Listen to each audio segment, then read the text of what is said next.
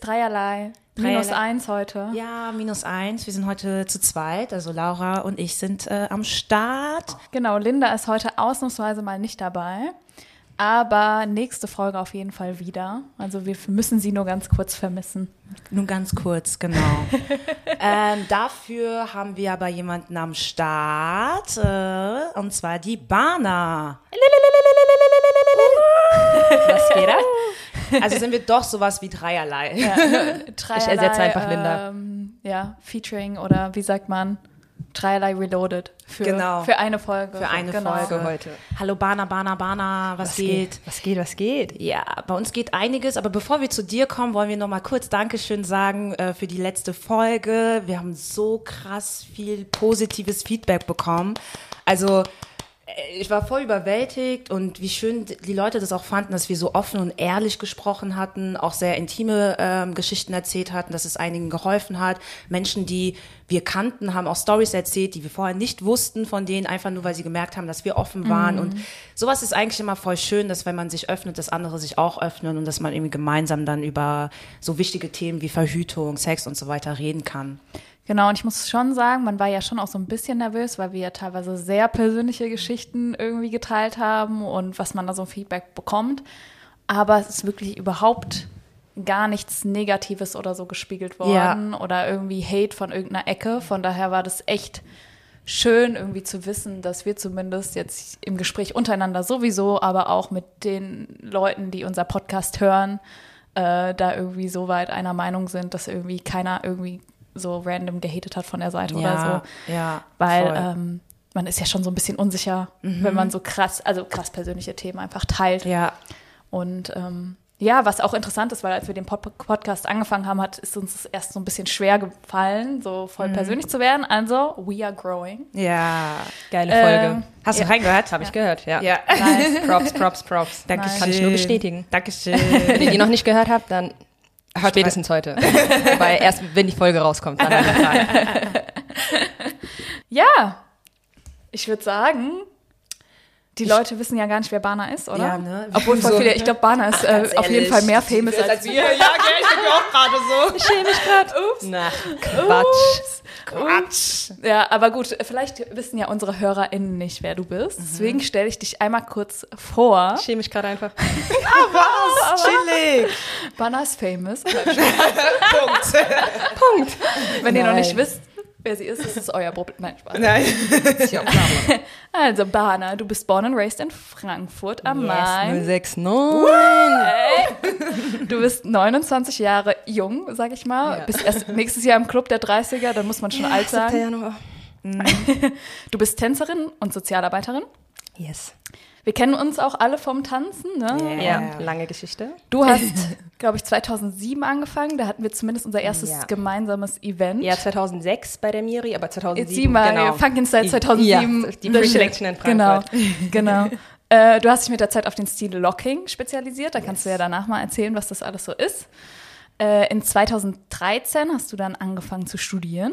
Lehramt. Oh, Laura, jetzt mein Lebenslauf besser als ich. Wir haben das hier nicht gewettet vorher, das heißt, ich muss jetzt hier, huh. Ähm, und zweitausendvierzehn hast du aber abgebrochen, um nach Schweden zu gehen, auf eine urbane Tanzschule Orsa, um dich genau. da tänzerisch weiterzubilden. Du bist Mitglied in zwei Crews, Déjà-vu, eine All-Female-Crew aus Frankfurt mhm. und Fusion Art, ihr seid eine Mixed-Style-Crew. Aus N R W und Frankfurt, ne? Äh, so N R W, Mix. Frankfurt, Gießen, mittlerweile auch Italien. Ah ja, okay. Uh, Freiburg, alles ist Alright. Drin. Aber worldwide, ja, eigentlich worldwide. Der Fokus, genau, N R W, Frankfurt. Ähm, du bist unserer Meinung nach eine der besten Female-Locking-Tänzerinnen mm-hmm. weltweit. Oh Gott, wie süß, danke. Und hast im Jahr zweitausendvierzehn Juste Debout Germany gewonnen und standest auch auf der großen Bühne in Paris. Ey, das war und so da muss man wissen, Moment. Juste Debout ist, also für uns Tänzer, das ist das größte urbane Tanzevent weltweit. Oder war. War, war. Ja. War, genau. Ähm, und äh, zweitausendachtzehn hast du auch K O D gewonnen. Das ist ein internationales äh, Battle in China. Also warst richtig unterwegs mit dem Tanzen. Im Anschluss daran hast du deine Geschichte in einem TEDx-Talk Rhein-Main geteilt. Einfach TED-Talk, Alter. Ja, also Bana hat schon richtig viel erreicht im Leben. Und genau, du bist aber, du bist ja Tänzerin, das ist sehr präsent in deinem Leben, aber du hast sozusagen auch noch einen Dayjob. Du bist gerade noch im Anerkennungsjahr, aber ab Oktober, also wahrscheinlich, wenn diese Folge rauskommt, ist es Oktober. Wir sind nämlich schon Ende De- September. Dann bist du Be- Währungshelferin. Krasser Job richtig. Auch. Richtig, ja. ja. Yay. Das ist echt sehr gut zusammengefasst. Ne? Ja. Willkommen bei Dreierlei. Willkommen. Willkommen. Das nenne ich mein Intro. Äh, ge- geiles Intro, ne? Sitzchen hört ihr die ganze Zeit zu. Ja, ja. Das habe ich im Leben gemacht, was? Ja, ja. Das gehört voll krass, wenn man es dann einmal zusammenfasst, ne? Ja? Was man irgendwie alles schon gemacht hat. Danke, danke. Ähm, damit es auch ein bisschen persönlicher wird, ne? Wir haben jetzt ein paar Fakten gehört, ähm, haben wir noch so ein bisschen ein Entweder-Oder-Spiel für dich. Das äh, machen wir gerne mit unseren Gästinnen. Okay, erste Frage. Direkt aufstehen oder Snooze?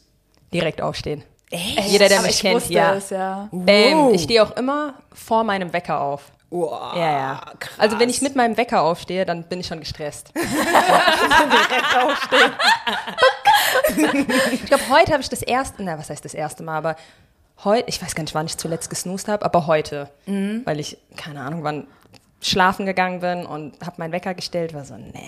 Snooze. Aber das ist wirklich, ich kann an der Hand abzählen, wie oft ich gesnoozt habe in meinem Ey, Leben. Ja. Krass, krass. Ja. Okay. Welcher Song darf nicht auf deiner Playlist fehlen? Das ist jetzt keine Entweder-Oder-Fragen, uh, aber okay. Das würde uns interessieren. Song, welchen Song höre ich denn? Achso, welchen Song höre ich denn tausendmal am Tag? Ähm, Oder wenn du eine Playlist machen würdest, was würdest du auf jeden Fall drauf ähm, setzen?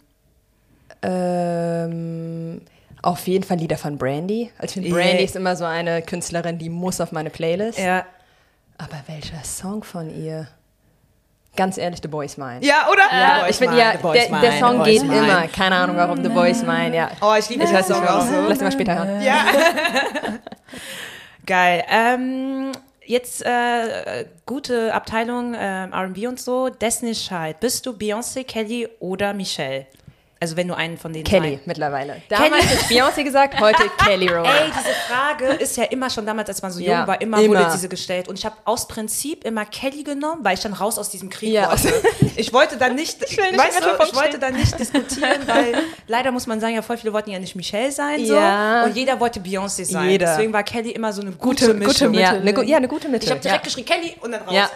Und mittlerweile finde ich die Frau einfach krass. Ja, die ist wirklich ja. krass. Also es ist jetzt nicht so, dass man sie genommen hat, weil sie kacke ist. Nee, die Nee, echt krass. Genau. Also die macht krass gute also die ist Musik. Halt unterge- also beide sind untergegangen neben Beyoncé, Je, muss man Beyoncé, einfach sagen. Ja, wer, weg, jeder geht runter. Ja, wollte ich gerade sagen. Jeder geht nicht runter, selbst Jay-Z.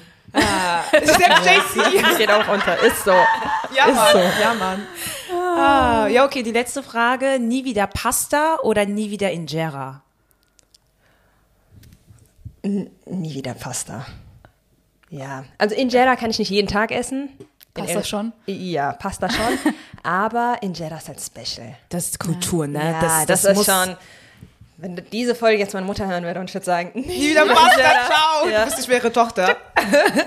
Ja, cool. Das waren jetzt die Entweder-Oder-Fragen. Haben wir dich ein bisschen kennengelernt hier. Ich liebe so Entweder-Oder-Fragen. Ey, ich meine, ja. ich liebe das auch. Ja, geil. So, ähm, jetzt steigen wir mal in unsere richtige Folge ein. Ähm, hast du bestimmt schon mitbekommen, wir haben ja immer eine Schüssel mit ein paar Fragen. Yes. Und äh, jedes Mal, wenn wir einen Gast haben oder eine Gästin haben, ist es halt so, dass dann... Äh, die Gästin dann die Fragen zieht und wir quatschen dann so ein bisschen drumherum. Deswegen Darf starte ich? mit der ersten Frage. Das ist eigentlich in der Hinsicht Kusche, entspannt Kusche, für uns, Kusche, dass Kusche, wir endlich mal eins. keine Fragen beantworten müssen. Ja, ja. gell? Ich, ja, stimmt, genau. Sonst beantwortet er die Fragen. Das ja. heißt, ich lese die Frage vor. Okay, mhm. erste Frage. Ah. Das ist eine perfekte erste Frage. Wie kamst du zum Tanzen? Hihi, hihi, hihi. Hi, hi. Wie kam ich zum Tanzen? Oh Gott, jetzt muss ich weit ausholen. Durch Funkin' Stylez zweitausendsieben. Durch Funkin' Stylez zweitausendsieben, nachdem ich Laura gesehen habe, wie sie also, den Kopfstand ja. auf der Bühne gemacht hat. Hast du echt einen Kopfstand gemacht? Hättest du die vergessen? Geil. Hey, das ist so geil. Dieses Level damals war so low, Ey, das dass war man so das springen low. konnte und trotzdem durch die Pre Du bist durch die Pre gekommen. gekommen. Ja, du bist einfach durch die Pre gekommen mit einem Kopfstand. Ja. Also, wow. Das war eine Leistung. Okay. Aber wie kam ich zum Tanzen? Also ich habe ja, für die Leute, die es nicht wissen, ähm, mit Ballett angefangen. Im Alter von vier, fünf, irgendwie so. Mm. Habe sechs Jahre, genau, sechs Jahre wirklich professionelles Ballett getanzt. ich frage mich nicht, wie ich da reingekommen bin. Meine Eltern hatten keine Ahnung. Unsere Erzieherin ähm, hat, nee, ihre Tochter hat damals in dem Ballett, in der Ballettschule getanzt und dann sind wir da reingerutscht, meine Schwester und ich.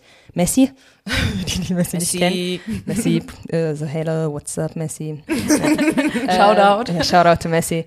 Ähm, genau. Danach kannst du checken, ob sie die Folge wirklich hört. Ja, genau. Minute fünf habe ich schon Shoutout gemacht. äh, genau, und ich habe mit Ballett angefangen, sechs, fünf, sechs Jahre so um den Dreh, irgendwann aufgehört, war dann uncool, wollte irgendwas anderes machen.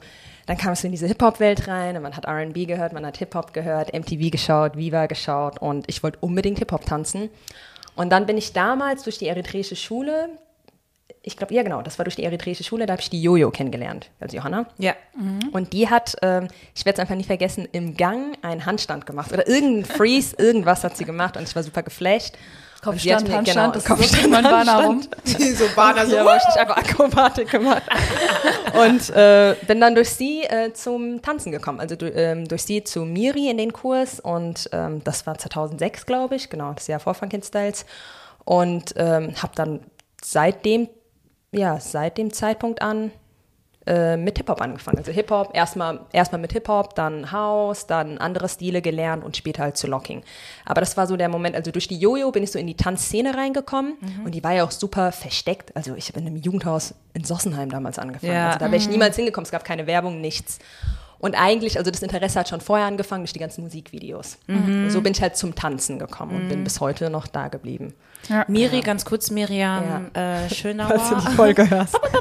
äh, Dance in F F M, äh, genau. Da haben uns ja alle auch kennengelernt. Äh, ja, mhm. viele Frauen da in Frankfurt, getanzt. Die das Tanzen sozusagen ja, vorangetrieben hat in Frankfurt. Definitiv, ja, die hat viel dazu geleistet. Also Miri hat wirklich den ersten Step in Frankfurt gemacht, mhm. hat die Stile nach Frankfurt gebracht, mhm. weil ihr die Szene aufgebaut, also wirklich Props to Miri. Auch die Kurse günstig angeboten, also Muss, wir haben ja, ja nicht in der Tanzschule oder sowas angefangen, sondern wir haben wirklich im Jugendhaus getanzt mhm. und sie hatte, also sie hat keine Tanzschule gehabt, sondern eher ja, eine mobile, mobile Tanzschule, mhm. genau, die ist halt von ähm, Ort zu Ort gefahren. Jutz und zu hat, Jutz. Genau, von Jutz zu Jutz. Hat die Jessica Elba in Honey gespielt. Von der Straße abgeholt. Ja, so ungefähr, aber so war die Miri, ja. Und ähm, ja, da haben wir alle angefangen und wir sind dann auch in verschiedene Stadtteile gefahren und haben dort dann sozusagen auch andere Tänzer kennengelernt, mhm. Tänzerinnen. Und ja, so habe ich halt Laura kennengelernt, Anne später. Mhm. Und ja. Das ist so krass, weil ich gerade gecheckt habe, dass das schon fünfzehn Jahre her ja. ist, dass wir uns oh. kennengelernt haben. Ewigkeiten her, ja. ja. Das ist das erste oh Battle. Ich habe sogar noch dieses T-Shirt von Funkin' Stylez zweitausendsieben. Ich werde das auch nie abgeben. Ich habe sogar noch die D V D von Funkin' Stylez ja, zweitausendsechs. Damals, ja, damals, da konnte man noch nicht YouTube ja. und so. Da musstest du noch die D V D, D V D kaufen. D V D ja. kaufen ja. Aber willst du vielleicht kurz mal erklären, weil wir jetzt auch schon so ja. kamen, ähm, dass du hauptsächlich Locking machst oder ja. zum Locking kommst. Was ist denn Locking? Was ist Locking? Ja, das ist eine äh, sehr interessante Frage. Äh, ja, genau. Locking ist eigentlich so der letzte, ja, der letzte Tanzstil, zu dem ich gekommen bin. Und Locking ist, ähm, jetzt muss ich das für Leute erklären, die nichts mit Locking am Hut haben. Ja, eine, genau, eine Funk-Tanzart, die, also ich erkläre es immer so, wenn man die Videos von Michael Jackson kennt oder James Brown, dann hat man vielleicht eine ungefähre Vorstellung, wie die Bewegungen aussehen, aber es ist ein Funk-Stil, der zu Funk-Musik getanzt wird. Der Stil ist in den, ja, in den siebzigern entstanden von ähm, Don Campbell, also der war der Erfinder dieser Tanzart. Und das Interessante ist, weil man wenige Erfinder hat von Tanzarten, aber in Locking hast du wirklich noch einen Erfinder, der, mhm. diese, der diesen Stil sozusagen kreiert hat, der mittlerweile gestorben ist. Aber ähm, genau, und in dem Stil geht es eigentlich nur darum, also das, wie, wie dieser Stil eigentlich kreiert wurde. Mal kurze, kurze Story dazu, genau. History Lesson. Äh, History Lesson mit Bana. ähm, genau, äh, damals gab es ja diese Soul Train Partys mhm. und ähm, dort haben ganz viele Tänzer, Tänzerinnen immer getanzt und er hatte einen ganz bestimmten Stil, das heißt, immer wenn er getanzt hat, hat er die Bewegungen anders ausgeführt als die anderen und somit hat er so seinen eigenen Stil kreiert. Er hat halt immer gestoppt während den Bewegungen und das ist im Endeffekt auch der Lock. Das heißt, im Locking geht es darum, dass man, man tanzt, das ist jetzt so schwer, weil es ein Audio- und Podcast ist, das kann ich nicht vormachen. Wir verlinken deine Videos. Ja, ich verlinke meine Videos, damit ihr eine Vorstellung habt. Und man rastet sozusagen in die Bewegungen ein. Also es ist wirklich wie ein kurzer Stopp, mhm. den man halt sozusagen ausführt und dann tanzt man weiter. Also die Bewegungen sind sehr schnell, die werden halt zu Funkmusik getanzt und äh, ausgeführt. Funkmusik ist generell, hat ein hohes Tempo, schnelles Tempo und äh, zwischendurch kann man sich dann Stops vorstellen. Also mhm. so sieht der Tanzstil aus. Genau, kreiert in den siebzigern, Los Angeles, auf den Soul Train Partys, Don Campbell, der Erfinder, hat später dann auch eine Gruppe kreiert, The Lockers. Mhm. Ähm, und die waren damals in den siebzigern sehr bekannt. Man hat die ganz oft auf den Soul Train Videos gesehen und ja, das so viel zu dem Stil. Mhm. Das ist ein kleiner Stil, mhm. ein nicht so bekannter Stil, damals bekannter und mittlerweile ein bisschen ausgestorben, würde ich sagen. Ja? Also zumindest, ähm, Locking hatte nochmal so einen Höhepunkt in den achtziger, neunzigern gehabt. Mhm. In Deutschland ist der Stil schon sehr tot. Also du hast auf jeden Fall eine Community, du hast Tänzer, Tänzerinnen, aber nicht so viele. Dann eher in Asien, da ist der Stil sehr verbreitet, aber das lag auch daran, als die Gruppe sich damals aufgelöst hat, ist einer der Mitglieder, ähm, Tony Gogo, nach Japan ähm, ausgewandert, hat dort eine Japanerin geheiratet und den Stil dort halt, ja genau, so verbreitet. Geht's. Ja genau, so einfach geht's. verbreitet und ähm, die Community wirklich dort aufgebaut. Also du hast mittlerweile in Asien eine riesen Locking-Community. In Europa, ja, in Frankreich hast du viele Locking-Tänzer, in Schweden hattest du mal einige, aber das ist auf jeden Fall der, ja, ich sag mal so, der Stil, der so am ehesten ausgestorben ist in der urbanen Tanzkultur. Mhm. Dabei ist es so der Ursprung auch. Also bevor Hip-Hop kreiert wurde, gab es eigentlich schon Locking. Also mhm. Funk ist sozusagen der Ursprung für Hip-Hop. Ja, mhm. ja.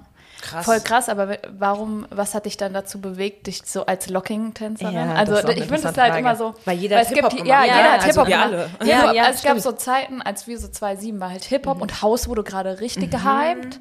Dann ja. war House auch zwischendurch wieder tot. Jetzt habe ich ja. das Gefühl, jetzt wird House wieder größer, aber Locking war eigentlich die ganze Nein, Zeit tot. so. tot, tot, tot. Also, ich mag tot. Das war dann immer so, das, das war auch bei Battles immer so, die Leute sind einfach knallhart manchmal gegangen, ja. wenn sie ja. Locking ganz schlimm waren. Außer wenn ich getanzt also, habe, seid ihr geblieben, oder? Ja, ja, ja natürlich. Wir, wir sind sowieso sind meine Freunde. ja, aber es stimmt. Also ich glaube, was mich an Locking immer, ich habe ja auch vorher Hip-Hop, House getanzt, also ich habe auch andere Stile getanzt. Die meisten kennen mich halt nur als Locking-Tänzerin, aber ich habe damals auch mal ganz anderes, also habe mit anderen Stilen begonnen. Du bist eigentlich Tänzerin generell. Genau, ja. So. Aber Locking, also man kennt mich sozusagen als Locking-Tänzerin. Ähm, mich hat, was mich zu Locking eigentlich, also ich habe letztens auch darüber nachgedacht, ähm, zu Locking gebracht hat, ist auf jeden Fall die Funkmusik. Ich habe schon mhm. immer Funkmusik gemocht. Ich glaube, hätte ich damals äh, eine Wacking-Tänzerin kennengelernt oder Popping-Tänzer kennengelernt, dann hätte ich vielleicht auch den Stil getanzt. Aber mhm. Locking war so die...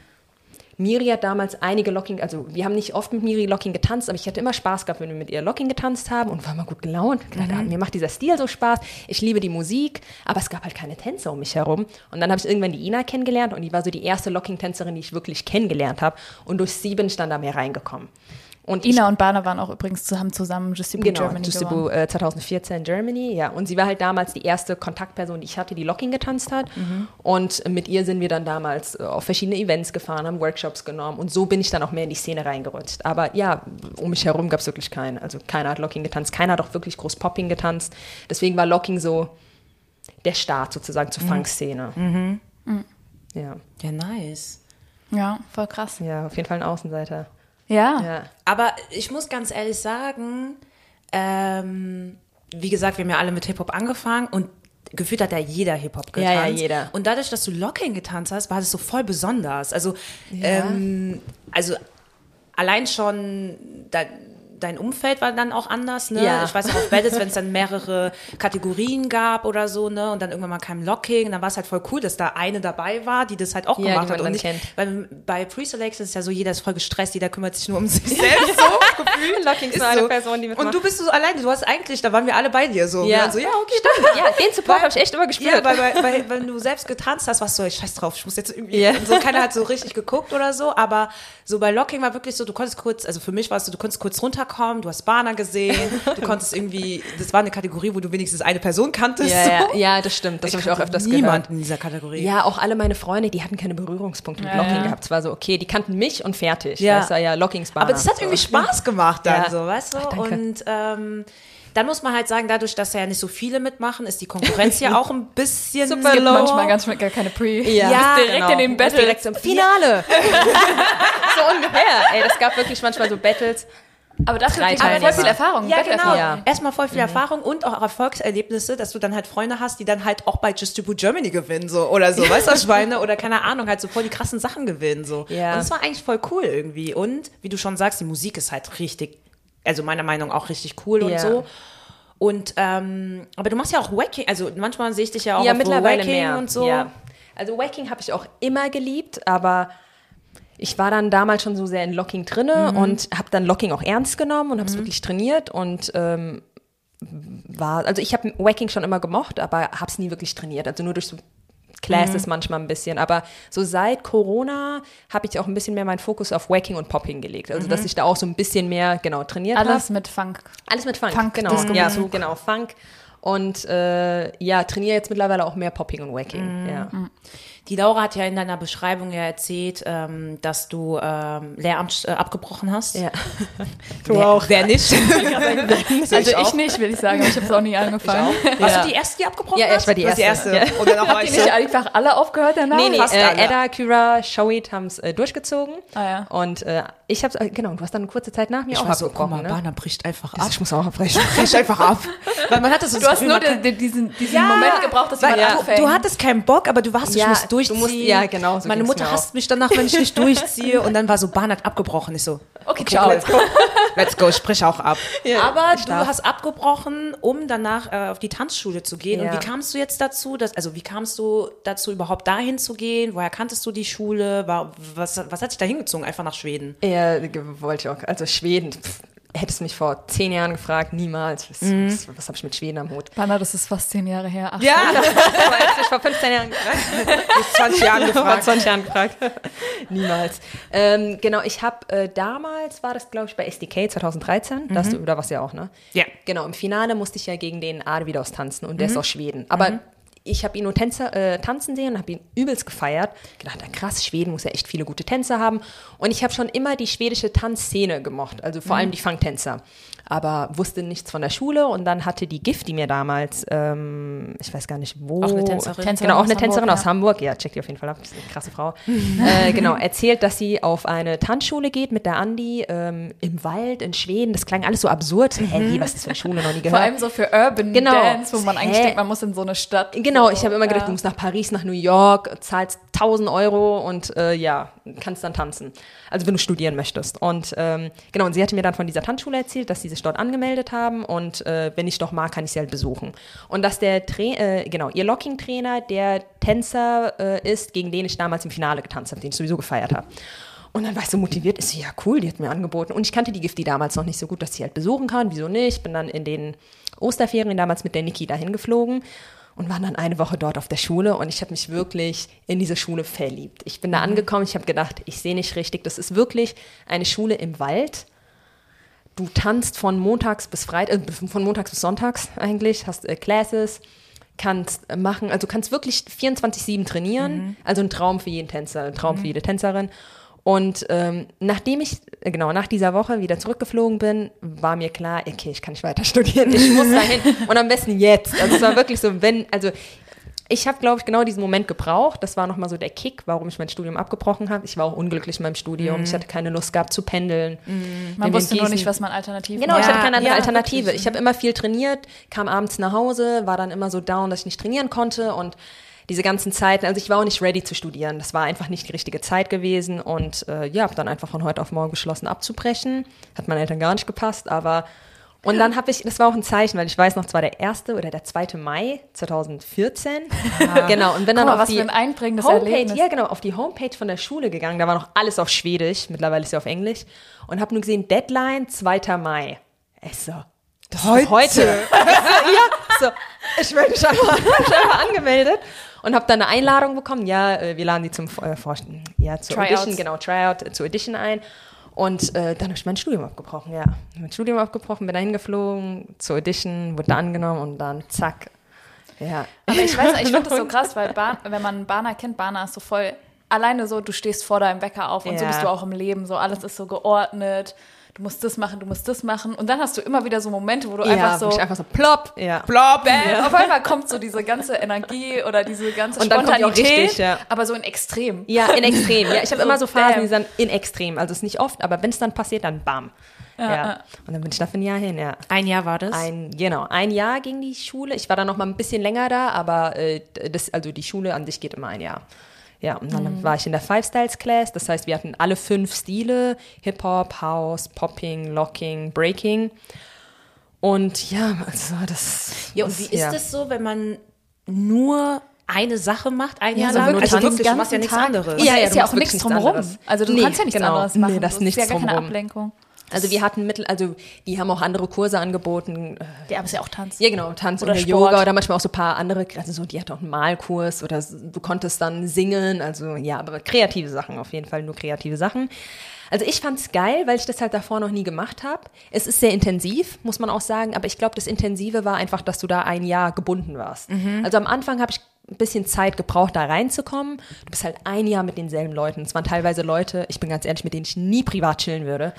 Auf einmal lebst du mit denen im Haus, ne? Die sind so ganz anders als du, aber das war eine Erfahrung. Und du Erfahrung. Hast ja auch keine Fre- also Freizeit mit anderen Menschen, das sind genau, ja dann wieder die Genau, das sind ja die Leute, genau. Ja. Du hast, also es kam mir auch manchmal vor, als wärst du ein Jahr auf Klassenfahrt gewesen, mhm. wirklich so Sachen gemacht hast wie Pranks und du hast halt die Zeit auf jeden Fall. Du bist ein Jahr irgendwo abgeschottet im Wald. Kann aber auch manchmal gefährlich sein, wenn du länger bleibst. Wir hatten ja auch Leute, die länger geblieben sind und weil du lebst einfach in der Blase. Mhm. Also wirklich, du, wenn du da rauskommst, brauchst du erstmal vier Monate, um im echten Leben wirklich mhm. klarzukommen. Ja? Ja, klar. Weil du einfach in deiner Welt gelebt hast, ja. Krass. Ja, und du hast ja dann ständig so, so, so erlebt, also das ist ja, wie du schon sagst, eine Blase und nur tanzen, nur tanzen Inspiration ja. in Richtung tanzen, jedes Thema ist tanzen, so alles, ja. Was einerseits bestimmt richtig, richtig nice ist, weil du dich einfach mal auf dein Ding konzentrierst mhm. ein Jahr lang und da voll viel Input hast, aber wie du schon sagst auch, wenn du dann wieder rauskommst und Leute in Frankfurt dann, keine Ahnung, weiß ich nicht, ja. über andere Themen reden, dann denkst du dir auch erstmal, was geht her. Ja, du kommst ja. erstmal am Hauptbahnhof an, direkt ja, Kulturschock. Genau, so war's. Du so war's, war es schon immer so. Was? Ich bin Hauptbahnhof nie so wahrgenommen.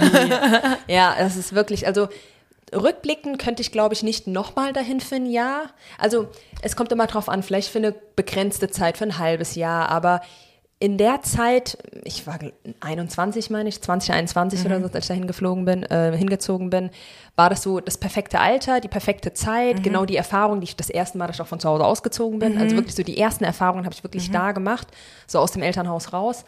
Aber es ist schon sehr intensiv, muss man ja. sagen. Es ist sehr intensiv. Ja. Aber ich finde es ja voll oft so im Leben, dass man sagt, ja, für die Zeit war es gut. Das heißt genau. nicht, dass du es jetzt nochmal machen willst. Ja, ja genau. Es hat, ja. Alles hat so seine mhm. Zeit gehabt. Für die du Zeit war es ja nicht perfekt, irgendwie ja. wiederholen, sondern du willst einfach ja. irgendwie... Wenn ich jetzt aber zurückblicke, wir hatten ja auch einige, also nicht viele, aber die auch schon zu dem Zeitpunkt achtundzwanzig, neunundzwanzig waren und die waren ein bisschen zurückgezogen. Also die waren ja so achtzehn bis ja. einundzwanzig. Ne? Dann bist du voll aufgedreht. Das ist eine andere uh, Zeit. Und dann Party und dann gab es ja am Wochenende eine Party in einem anderen Haus, das ist voll aufgestylt, ist einfach nur so ins andere Haus gelaufen.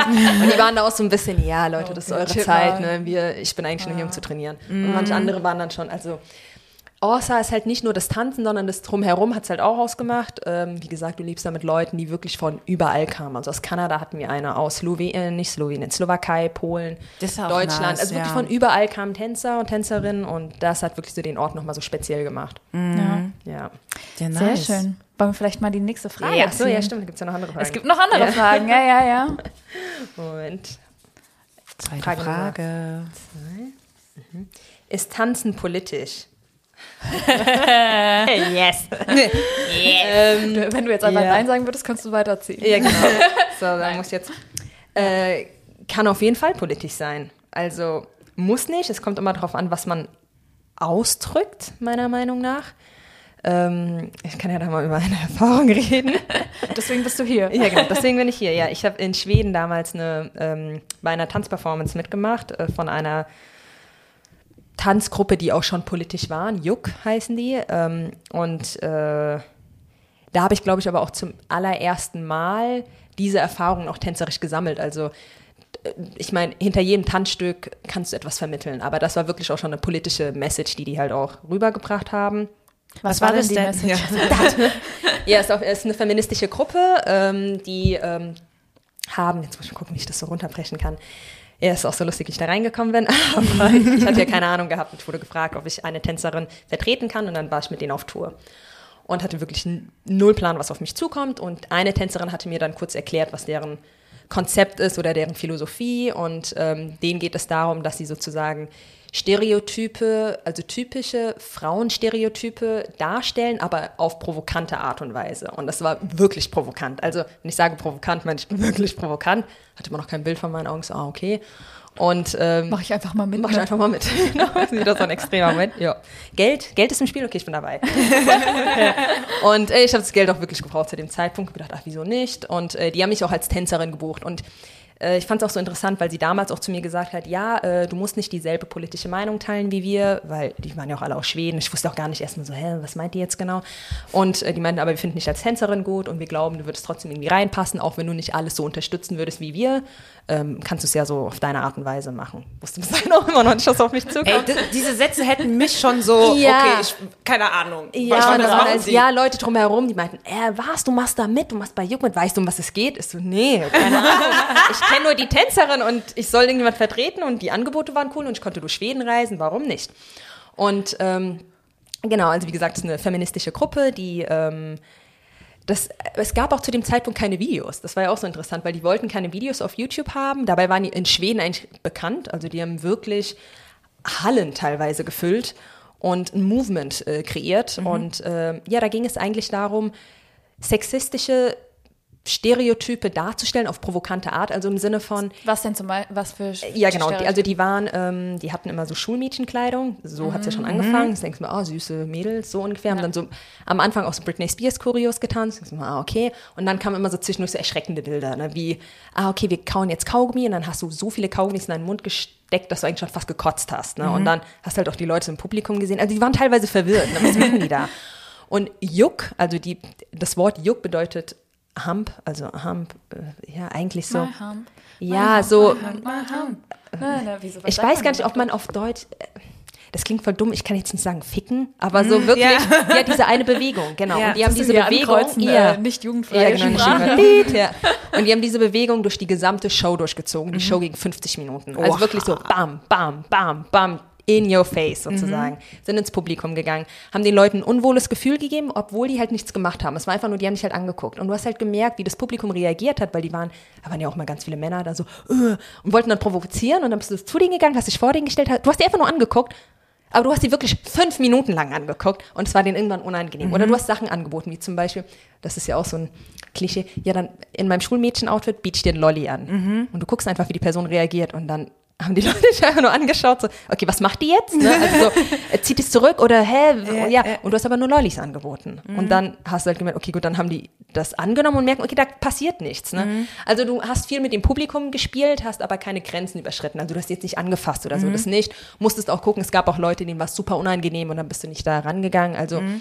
du hast viel Publikumsarbeit gemacht, aber es ging eigentlich darum, im Endeffekt, dass du als Frau erschreckende Bilder sozusagen dargestellt hast in einem typischen Schulmädchen-Outfit, also es waren so viele Bilder, die irgendwie nicht zusammengepasst mhm. haben und ähm, ja. So alles sozusagen zur Spitze treiben. Genau, also zur Spitze treiben. Ja, alles, ja, also es war die komplette Show zur Spitze treiben, so mhm. kann man es eigentlich darstellen, ja. Und äh, ja, mit denen bin ich dann getourt und habe wirklich am Anfang gemerkt, okay, krass, also sowas habe ich noch nie in meinem Leben gemacht. Ich, wir hatten Tanzshows gehabt, aber die waren jetzt nie politisch oder so. Mhm. Also, es waren halt einfach ganz normale Tanzchoreos und mit denen habe ich das dann auf einmal das allererste Mal gemerkt, okay, du hast da ein Thema und am Ende, also wir waren auch ganz oft ähm, in Schulen und haben auch so vor in der siebten, achten Klasse solche Shows vorgetreten mhm. und ich dachte, wie geht das? Ne? Aber du hast dann auch manchmal Schulklassen gehabt, die Lehrer aufgestanden sind, mit den Kindern gegangen sind, weil die gedacht haben, das ist zu extrem, ja. Was war denn zum Beispiel richtig extrem, also jetzt ja, aus der Perspektive also hatten, von denen? Ähm, ja, die fanden es dann, also wir hatten eine Lehrerin gehabt, die, die gesagt hat, ja, aber man merkt, ihr ähm, ihr übertreibt und ähm, ihr, äh, was hat sie gesagt? Das war ja auch alles auf Schwedisch. Äh, wir haben uns schon mal alles übersetzt. Ja, stand dann das? Okay, was geht's? Vielleicht ist es äh, besser so. Ja, genau, vielleicht ist es besser so. Ja, genau, dass wir so eine gewisse Machtposition darstellen und ähm, ja, so manche aber Sachen. Aber auch dann nicht verstanden eigentlich. Ja, genau, also, ja. nicht verstanden, meiner Meinung nach auch. Ich meine, klar, manche Bilder waren vielleicht ein bisschen erschreckend. Ähm, Du konntest es aber auch mal so ausführen, wie du magst. Also ich war zum Beispiel so, ich habe mich nicht ausgezogen, aber wir hatten einige bei uns, die sich dann ausgezogen haben. Mhm. Dann standen die da nackt. Also wirklich Oha. nackt? Ja, oben ohne halt. Ah, ja. Mhm. ja, genau. Oder haben auf den Boden gespuckt oder so, weißt du. Mhm. So. Und ja, und ich glaube, da waren halt viele verwirrt. Also was machen die denn da? Also aufgestanden gegangen, weißt du. So. Ja, aber es ging halt darum, teilweise auch manchmal erschreckende Bilder zu zeigen. Nicht durch die gesamte Show, aber du hattest immer Phasen gehabt. Mhm. Da ging es kurz darum. Dann hatten wir auch Solos, wo wir ganz normal getanzt haben. Das heißt, es war nicht nur Hump, Hump, Hump, sondern okay, die tanzen auch zwischen, das sind auch Tänzerinnen, das sieht mhm. man auch, okay, da ist eine Qualität, aber da steckt auch eine Message dahinter mhm. und dann, genau, das waren teilweise erschreckende Bilder, glaube ich, für viele Leute. Ansonsten, gerade am Überlegen, ich weiß gar nicht, was noch. Aber ich glaube, we, we get the picture. So, ja, ja, aber da kam auch viel positives Feedback zurück. Also wir waren, das ist auch ein Erlebnis in einer Schule, da könnte man auch sagen, so einem sozialen Brennpunkt in Schweden. Und da habe ich mir auch erstmal gedacht, ui, als wir die Kinder gesehen haben, ne, so ganz viele, ja, Kinder mit Migration, also Jugendliche mit Migrationshintergrund, so ähm, viele Somalis, also mhm. viele Afghanen.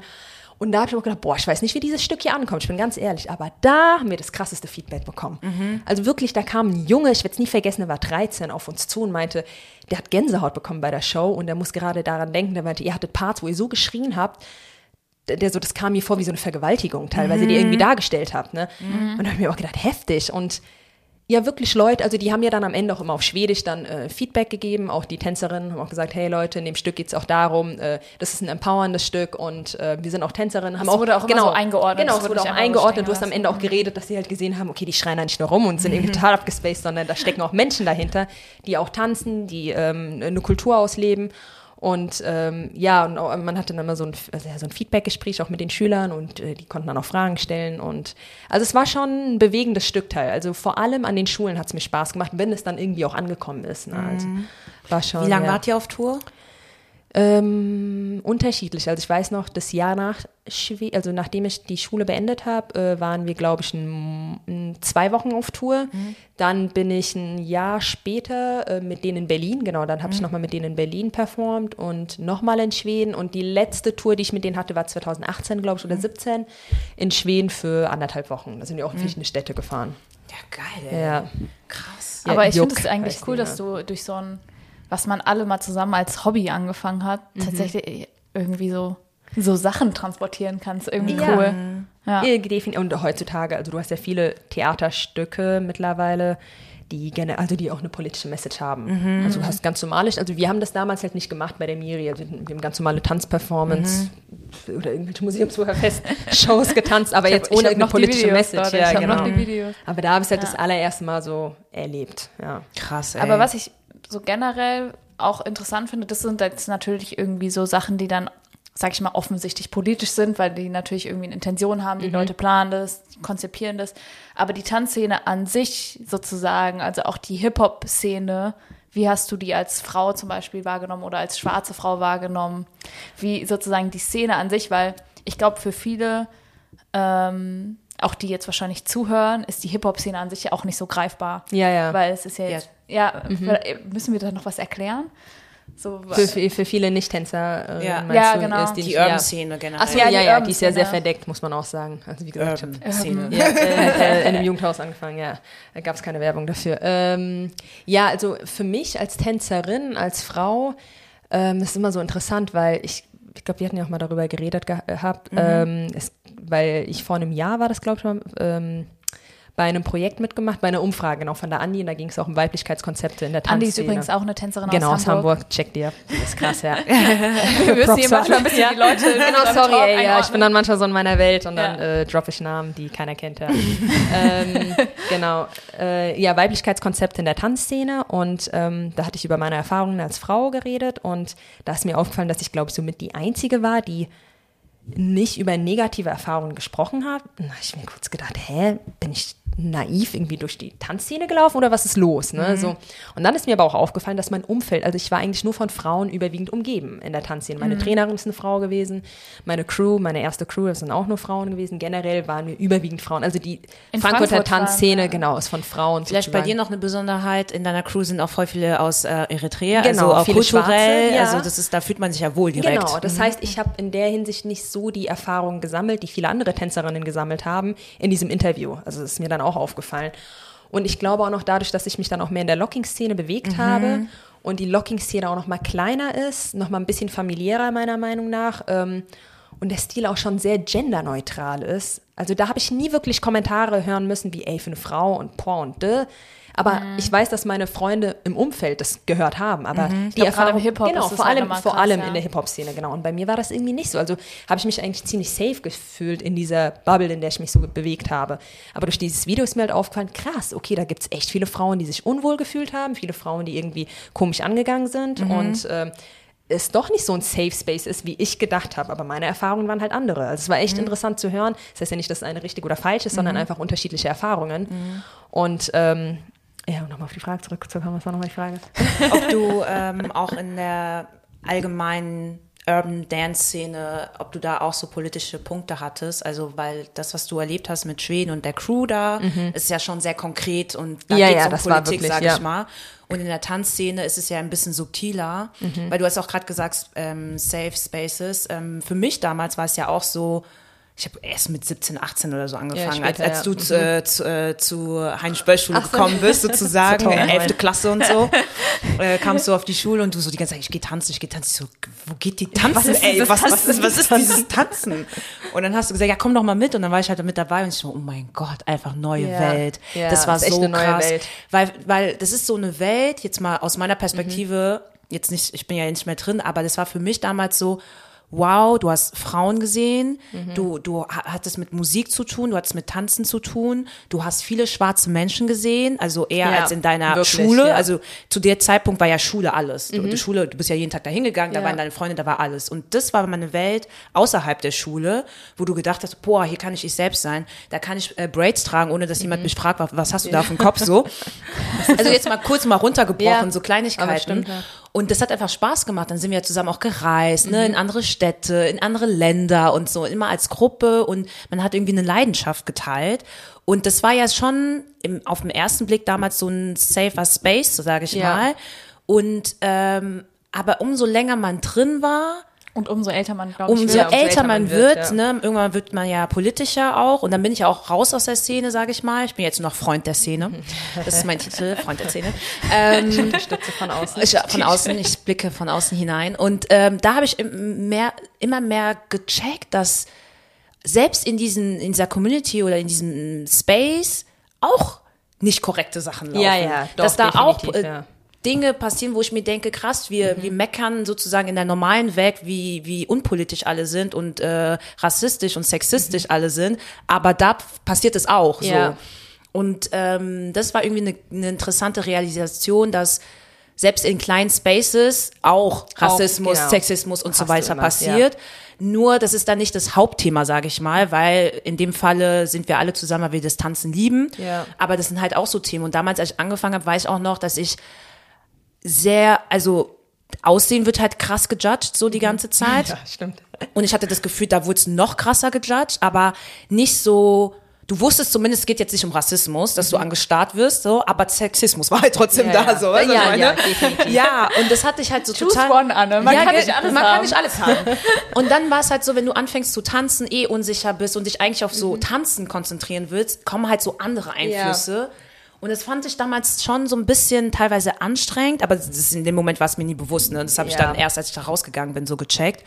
Und aber auch, das ist ja eine Szene, Tanzen, Musik, Pipapo, muss man ja sagen. Die Basis ist ja die schwarze Kultur, so, ne? Da wurde es halt krass gefeiert. Das fand ich zum Beispiel auch voll nice. Ja. Ich glaube, das war auch eine Kennt Phase. Man halt auch nicht, ja. ja, das war so eine Phase, wo ich mich nochmal richtig schön ausleben konnte. Kopftücher getragen habe, Holzschmuck und so. Weißt du, was ich meine? Du wirst dann so richtig ausgerastet. Und aber dann merkst du, dass die ganzen weißen du, Girls das auch machen. Frauen das auch machen. Ja.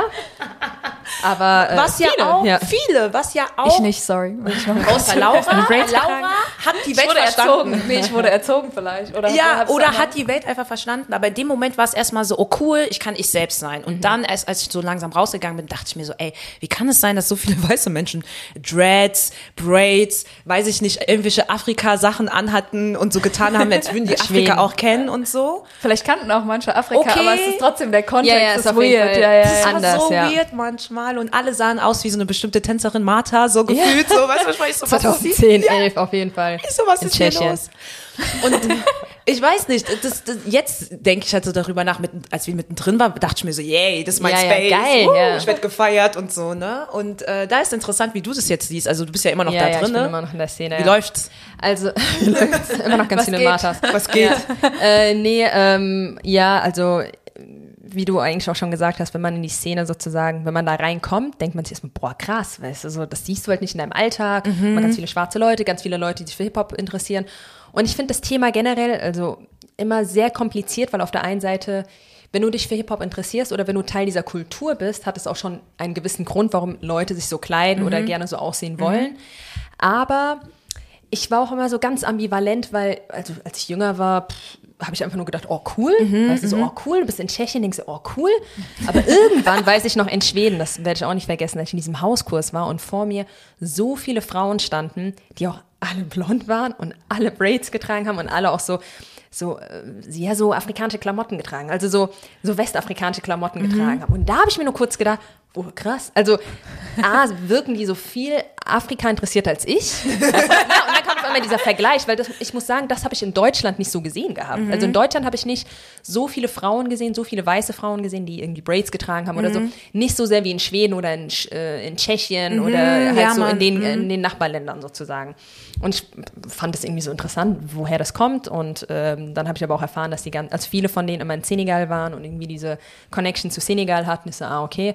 Aber ich muss sagen, ich finde das Thema immer sehr kompliziert, weil ich finde es wichtig, du solltest eigentlich, die sollte bewusst sein, was du da machst. Also die sollte bewusst sein, was du da trägst und welche Frisuren du sozusagen mhm. auf deinem Kopf sozusagen hast. Auf der anderen Seite kann man es halt nicht verbieten, nee, weil das, das ja ist so ein ganz komisches Thema. Es wirkt manchmal ein bisschen provokant, mhm. ja. finde ich. Also bis heute weiß ich immer noch nicht zu hundert Prozent, wie ich dazu stehe. Aber mhm. du hast es in der Tanzszene, also ja. zu hundert Prozent. Also da hast du es auf jeden Fall. Mhm. Es hat, finde ich, ein bisschen nachgelassen. Also das Bewusstsein ist schon durch die ganzen Bewegungen, auch vor allem durch die Black Lives Matter Bewegung, vor allem in Schweden habe ich gemerkt, dass es da nachgelassen hat, weil mhm. da hattest du wirklich das Gefühl, jede dritte weiße Frau mit Braids rumgelaufen mhm. und jetzt hast du das nicht mehr. Also mhm. du hast es da nicht. Also ich habe bis jetzt keine mehr gesehen. Die meisten haben es abgenommen, haben sich, glaube ich, auch mehr damit befasst, wurden, glaube ich, aber auch stark angefeindet. Mhm. Also auch auf der anderen Seite, ja. Nicht nur Selbstreflexion, sondern genau. auch. Äh, ja. ja, und mhm. ähm, ja, also das Thema kulturelle Aneignung hast mhm. du in den Szenen, also so in der Hip-Hop-Szene, also aus der Tanzszene kann ich jetzt nur sprechen, mhm. ganz stark, also mhm. ganz stark. Ich meine, auf der einen Seite, wie gesagt, kann man es verstehen, wenn du in diese Kultur reinkommst mhm. und du sozusagen Interesse hast für diese Kultur, aber es wirkt manchmal einfach ein bisschen schräg. Es wirkt ja. einfach schräg, es ist irgendwie so, es wirkt auch manchmal nicht authentisch, ja. habe ich das ja, Gefühl. Ja, genau. Und das ja. ist es halt einfach, ja. Genau. Und ich finde, man muss halt auch bedenken, man bewegt sich auch nicht vierundzwanzig sieben in dieser Kultur, sondern ja, du gehst auch. danach nach Hause, du gehst danach in deinen Dayjob und wenn du dann als weiße Person Braids trägst, Dreads trägst, äh, diese Klamotten trägst, dann gucken andere weiße Personen, die gar nicht wissen, selbst wenn du dich zum Beispiel, meinetwegen hast du dich damit jahrelang beschäftigt und weißt, was alles bedeutet, aber dich gucken andere weiße Personen nur an und denken, ah, cool, kann ich ja yeah. machen. Anscheinend geht es so. Und yeah. ich glaube, das muss man sich auch bewusst genau, sein. Genau, das finde ich wichtig. Selbst wenn ja. du dich irgendwie, also ich würde irgendwie eh nie Braids tragen als weiße Frau, weil ich auch irgendwie nicht verstehe, woher das kommt, ehrlich gesagt, dass man das machen muss, weil das passt auch gar nicht von der Haarstruktur. Also es passt einfach auch ja, gar nicht. Ja, sieht halt leider oft nicht gut aus. Es macht gar keinen ja, Sinn. Es macht, das macht einfach keinen Sinn. Ich kenne ein paar, denen steht, aber es sind wirklich nur sehr, sehr wenige. Muss ich ja, leider auch ehrlich sagen. Es macht auch keinen sagen. Sinn, ja. so für unsere ja. Haare. Es muss man ja. wirklich sagen, es ja, macht einfach auch. keinen Sinn, weil... Sind die Kopfhaut das, ganz rot? Ja, also...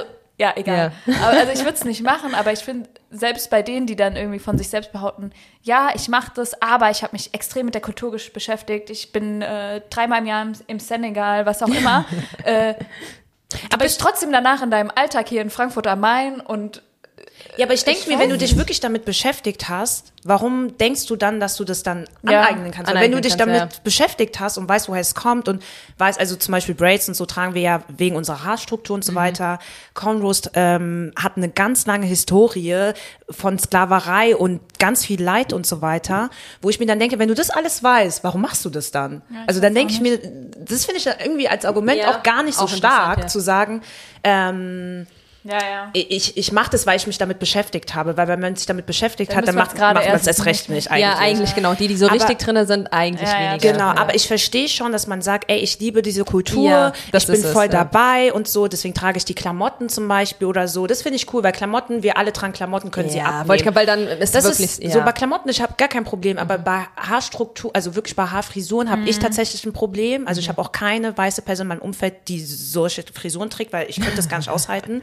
Freundschaft beendet. Freundschaft beendet. Nein, aber weil ähm, es einfach für mich einfach jeden Tag ein, also natürlich ist es unterbewusst, aber nat- wenn ich zum Beispiel einen Afro trage, denke ich schon so erstmal, kann ich damit zur Arbeit gehen, mhm. habe ich einen Kundentermin, ähm, mit wem rede ich heute, ähm, weiß ich nicht ja, was, ja. weißt du, weil ich dann von meiner Erscheinung her nicht auffallen will, weil einfach Afro auffällig ist, ja. aber das ist meine Haarstruktur, das ist einfach normal ja. mein Haar und dann finde ich das halt nervig, wenn weiße Menschen das dann übernehmen und dann, wenn sie sagen, oh, kein Bock mehr, es wieder abnehmen. Aber ich habe ja diese Frisur, weil es einfach Teil meiner, meines Lebens mhm. ist. Ich kann es ja nicht abnehmen. Nee, kannst ja nicht, mhm. ja. Und deswegen denke ich immer, wenn du dich damit beschäftigt hast, dann würdest du es verstehen und das dann nicht machen. Aber ja. ich, ich, ich checke schon, dass du eine Wertschätzung für die ja, Kultur hast. Ja, das Interesse und es ist schön. Und, das, und oft schön. Ist es halt so, ja, ich finde es schön. Und dann und da, und da finde ich es halt immer problematisch, okay, wenn es jemand so schön findet, weißt du, dann bin ich die Letzte, die sagt, nimm's ab. Ja. Aber genau, ich finde halt wichtig, ist halt einfach ein Bewusstsein dafür zu schaffen. Genau. Warum trägst du das einfach? Warum? Ja.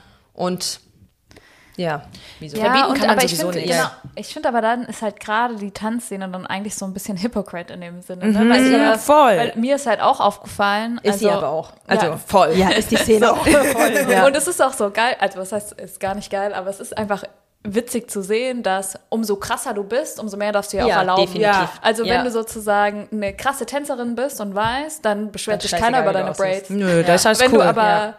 low-level irgendwo reinkommst, dann kriegst du erstmal einen Haterblick. Ja. So. Aber der Unterschied sollte gar nicht da sein. Ne? Und das, und das ist, ist so ein ja, bisschen... Mm, I don't know. Aber definitiv. Check ich finde aber auch, die Tanzszene ist nichts anderes als die... als die Welt da draußen. Also einfach nur ja, in klein. Genau. In ja, klein. Es ist wirklich so in klein. in klein. Und du wirst erstmal geblendet, wenn du da drin bist, wie in jeder anderen Szene. Ja. Wow, und krass, und die machen ja. alle das, was ich mag und bla. Und dann merkst du halt irgendwann, okay, ist doch alles nur heiße Luft. Also ja, ja. wirklich. Aber da musst halt wirklich lange auch drin sein. Und auch mhm. damals, wenn du mit O Gs gesprochen hast, was die dir gesagt haben. Und du hast immer auf jedes Wort gehört. Und dann siehst du, wie die judgen, so das komplette Gegenteil. Oder keine Ahnung. Also waren ja immer so Sachen mhm. wie, ihr müsst das machen, ihr müsst das machen. Oder mhm. wir feiern das nicht. Und die hatten dann immer so extreme Meinungen. Aber waren so, wenn es ums Geld ging, dann komplett, also dann haben die auf ihre, haben die auf alle Werte geschissen. Also, da musst du aber auch mal dahinter blicken. Weißt, wenn du jünger bist und du steigst in die Szene ein und du hörst einfach immer auf die Großen sozusagen und merkst dann irgendwann, hä? Was erzählen die da? Und genau das gleiche mit kultureller Aneignung oder was weiß ich, du bist krass und da wird alles toleriert, wie du aussiehst, egal wie du, äh, egal, äh, und, äh, nee, sorry, genau, wird alles toleriert und du bist ein Einsteiger, da wird gar nichts toleriert. Äh. Also das ist im Endeffekt nichts anderes als, äh, ja. ja. Genau so wie die Welt da draußen, ja. Ja, genau wie die Welt da draußen und ich glaube auch aus um, so, jetzt mal als für viele weiße Menschen war auch die Tanzszene das erste Mal überhaupt ein Ort, wo man in der Minderheit ist. Also ich ja. meine, das war ja, ja für stimmt. mich. Das ist ja so, ne? Ja. Also für mich war das hab ja ich auch, auch gehört, so. Ich habe halt weiße, angefangen ja. zu tanzen und ich komme ja auch noch aus so Friedberg, also noch nicht mal Frankfurt. Das da heißt, es ist halt Dorf. Ja, aber wir hatten schon eine Army-Base. Oh, ja. Ah, ja, stimmt, ja. stimmt, stimmt, stimmt, die ganzen Armys. Aber ja, es ist einfach eine kleine Stadt ja. so. Und dann, wenn du da noch auf dem Dorf aufwächst, ne, also, ist, also auf meiner Schule kann ich, glaube ich, an der Hand abzählen, wie viele schwarze Menschen es da gab an der ganzen Schule. Also, ne, ich war ja auch noch auf so einer katholischen Schule. Auf jeden Fall. Katastrophe einfach. Top, top, top. Aber irgendwie, also für mich war auch die Tanzszene hat mich echt so ein bisschen so das Leben gezeigt. Sag, mhm. Es hört sich jetzt doof an, aber ja, das kann ich, ich bin denken. in einen ganz anderen Space gekommen, weil erstens war ich am Anfang, also zum Schluss gab es auch mal mehr Tänzer in Friedberg, aber als ich angefangen zum Tanzen, war ich immer ganz alleine, die nach Frankfurt gefahren bin. Ich werde nie vergessen, wie ich für mein erstes Battle am Meriamplatz einfach von vier Leuten, vier Habischas abgeholt wurde. Mhm. Wer sind die? Wer sind die?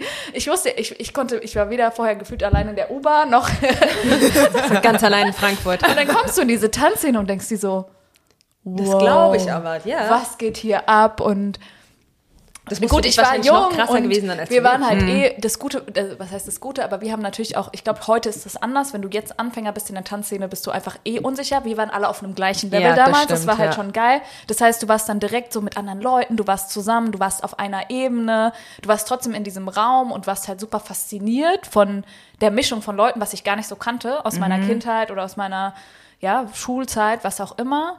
Und das hat mich echt, das hat mir voll viel vom Leben gezeigt. Das hört mhm. sich jetzt voll blöd an. Nee, aber aber ja. ich glaube, dass das, wenn du jetzt diese Erfahrung nicht so jung machst, sondern jetzt sozusagen als erwachsener Mensch in die Tanzszene kommst und dann gleichzeitig diesen Druck hast mit Level, Social Media et cetera pp. Vor allem Social dass Media. Dass viele ja. weiße Menschen auch irgendwie, das hört sich jetzt doof an, ich weiß gar nicht, wie ich das gut formulieren soll, aber auch Schwarzsein romantisieren im Tanzen. Mhm. Weil sozusagen die meisten schwarz sind, die meisten Vorbilder auch schwarz sind, dann klar, ja. was dein Tanzstil. Dann gibt es natürlich von außen immer noch so Klischee-Meinungen wie, ähm, du kannst besser tanzen, wenn du schwarz, wenn du schwarz bist, bist ja. was halt auch gar nicht Blut. Stimmt. Ja, du hast es im Blut, genau, in deiner D N A.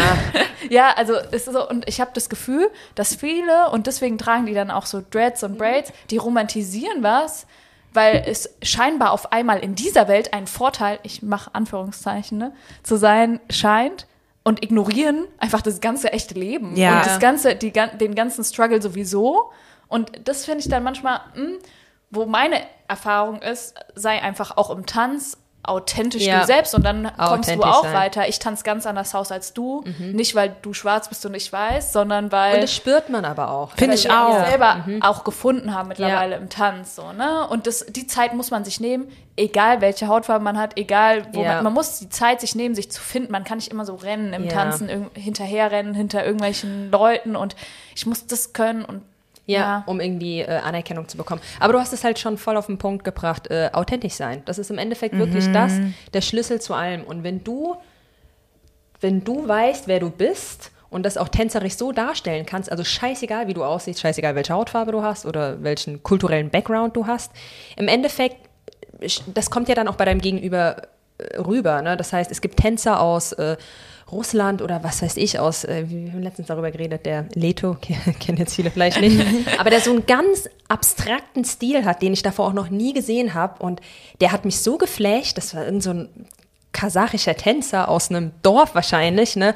Aber der hat das so zu seinem Stil gemacht und du hast halt einfach gemerkt, der hat so ein authentisches Auftreten und im Endeffekt ist genau das, was halt...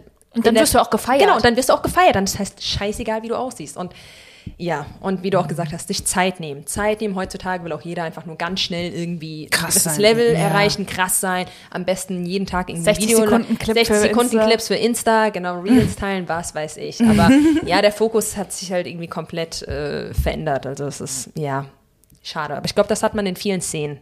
Ja, mittlerweile, ja. Durch Social Media ist durch es Social halt, Media, ja, ja, es muss man sagen, also ich bin ja jemand, der es auch trotzdem feiert, Social ja, Media, Vorteile, aber ja. es hat auch Nachteile, dass man sich gar nicht mehr mit den Sachen richtig beschäftigt, sondern Definitiv. einfach nur zeigen will, Wie dass man krass ist, ja. so. Und ähm, da, da gibt's auch so eine Geschichte, so eine Freundin von mir, die hat jetzt voll spät mit äh, mit äh, Instagram und so angefangen und die ist auch Tänzerin und dann äh, war die so, äh, irgendwie teilen die Leute gar nicht das ganze Battle. Also ein Battle ist ja einer tanzt, darauf antwortet eine andere Person und dann wird entschieden, wer gewonnen hat. So. Und keiner teilt es mehr. Jeder teilt einfach nur seine dreißig Sekunden und seine fertig. Runde. So, seine fertig. Seine Sekunden. Runde und fertig. Und die war so richtig so, hä, das macht doch gar keinen Sinn und so. Und dann hat's bei mir auch so Klick gemacht, so, ja, das macht eigentlich gar, gar keinen Sinn. Ja. Komplette Selbstdarstellung. Ist auch ja. scheißegal, ob du gewonnen oder verloren ja, hast. Hauptsache, du hast deine Runde hochgeladen und äh, feierst dich ja. so.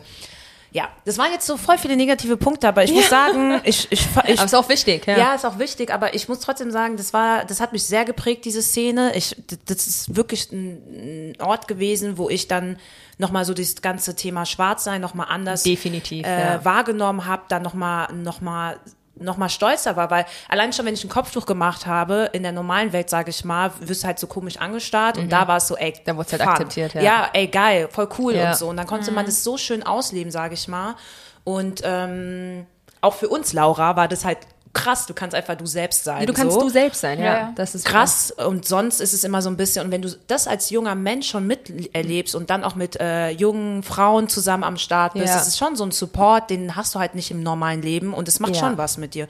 Und ich behaupte, deswegen bin ich so, wie ich bin, weil ich auch diese Zeit da geliebt habe. Definitiv, hab. das wollte ich nämlich gerade sagen, mhm. das war bei mir nicht anders. Ich habe... Die Tanzszene hat meine Jugendzeit so gestärkt. Also wirklich, dass ich als Jugendliche irgendwann so ein Selbstbewusstsein mhm. hatte und nicht überall dabei sein musste, um mhm. cool zu sein, sondern mhm. ich wusste einfach, ey, ich bin cool. krass. Ja, ja wirklich. Man wusste, ey, ich krass wusste einfach. Genau, gut. so dieses, ich bin gut in dem, was ich mache. Ich brauche das Ganze um mich. Mhm. Ich habe mich dann eine Weile auch ein bisschen zu cool gefühlt in der Klasse. Das war dann so dieses, ach, die machen irgendeinen Scheiß. Ich habe ich hab meine, ich hab meine Tanzgang hinter mir. Also ein bisschen, das hat mich alles gar nicht mehr so gebockt, aber ich glaube, das lag auch wirklich daran, dass ich in dieser Parallelwelt war. Ich sage jetzt einfach mal Parallelwelt, weil es war ja auch irgendwo eine ja. Parallelwellt. Und ich wusste, okay, am Wochenende fahren wir da nach Funkin' Stylez. Und das sind meine Leute und du, du tanzt und, und alles so geil. Und eigentlich pennst du auf irgendeinem so Boden, ey, auf irgendeinem so Boden, ey, wo wir nicht alles geschlafen haben. Das wollt ihr gar nicht wissen, ey. Oh mein Gott. Das war, ich kann mal so eine Liste machen mit den schlimmsten, schlimmsten Unterkünften. New York ist New York, wollte ich gerade sagen, ja. ja. Hochbett ohne Leiter. ja. Und so wirklich so schlimme Sachen. Aber ja, du hast halt diese Erfahrungen gemacht und diese Erfahrungen haben halt einfach meine Identität geprägt, ja. Ah. Und haben dir wirklich ein Selbstbewusstsein ja. gegeben, ja. Und das hat auch irgendwie, also jetzt aus jemand, aus der Perspektive von jemand, der auch nochmal rausgegangen ist, ähm, die normale Welt ist halt schon sehr normal, also ja, langweilig. Se- ja. Also so, weißt du, was ich meine? Ja, merkst du meinen Job. Und das ja. war halt schon cool, wie du schon sagst, dieses Reisen oder nach Paris und dann montags mhm. zurückkommen, voll ja. verschlafen, zu Spider-Man gehen. Ja. Und ja. alles so. Echt mal wie so ja. Spider-Man ja. oder so ja. Scheiß, ja. Und weißt du, du hast ja oh, so krasse Leute gesehen, internationale Leute gesehen, ich weiß noch, S D K, das war für mich das krasseste, ja. eine Woche lang Camp, Camp und so, oh mein Tanzen, Gott. Tanzen, Party, alles. Ja, ja, und das war halt auch schön zu sehen, dass man ja, irgendwas Cooles macht. Genau, und du machst was, was Cooles. Was nicht ja. jeder macht. Und mhm. da habe ich, also wie gesagt, für mich ist es immer noch so, dass ich gerne Sachen mache, die nicht jeder macht. Ja. Weil ich dann so... Weil ich besonders bin. Weil ich besonders Spaß. Weil ich, ich bin, nein. Aber das ist so dieses, ich mag das dann eher kleiner, ein gleiches Mindset oder ähnliches. Das habe ich auch gemerkt, dass ich das viel mehr mag und nicht in Orten sein will, wo alle irgendwie sind und ja, alle ja. irgendwie Scheiße labern. Mhm. Und nee, und das war so in der Szene ja, schon auch, sehr besonders, ja. ja. Wenn du keinen Bock auf so so sowas hattest in der normalen Welt, wusstest du ja, okay. Wo du hingehen kannst, ja, ja genau so war es. Geht's ja. Jugendhaus. Und ich, ich finde, ich realisiere das auch jetzt so krass, wenn man mit Leuten so, die man jetzt im Erwachsenenalter kennenlernt, über Hobbys redet oder so, so dass voll viele gar nichts haben, ja. wofür die so eine Leidenschaft haben. Und ich meine, ganz ehrlich, wie viele Storys wir in den letzten fünfzehn Jahren in, gesammelt haben, ja. durchs Tanzen mhm. oder jetzt in den, wo ich jetzt, ich bin jetzt auch nicht mehr so aktiv, aber in der Zeit, wo man aktiv war, wirklich unsere ganze Jugend. Unsere ganze Jugend, ja. Und unsere gesamte Jugend. Wenn ja. man das so vergleicht mit Leuten, die mit einem auf der Schule mhm. waren oder so, die haben diese Storys nee. einfach nicht. Wir haben die, und das merkt man auch manchmal, wenn wir so reden, und ich hoffe, dass ihr überhaupt versteht, diese ganze Zeit. Also, über was reden die heute? Wir haben so viele Sachen erlebt ja. und das ist ja auch so krass. Meine tiefsten Freundschaften, so heute sind alle in dieser Zeit mhm. entstanden. Ja, so Anne, du, mhm. Messi, das sind alles nur Leute vom Tanzen, weil man ja. wirklich, man hat so viel erlebt. Also so viel Zeit so krass, auch miteinander so verbracht. So viel Zeit. Ja, ja ohne Witz, wir mhm. saßen ja jeden Tag gefühlt aufeinander. Das ist eine ja. Zeit lang, auch als wir dieses Ding Diese zweitausendzwölf Ausbildung da gemacht haben, ja. Jedes Wochenende vierzehn, fünfzehn Stunden zusammen, dann noch geschlafen beieinander. Dann, äh, ey, was wir alles gemacht Ja, aber, ja.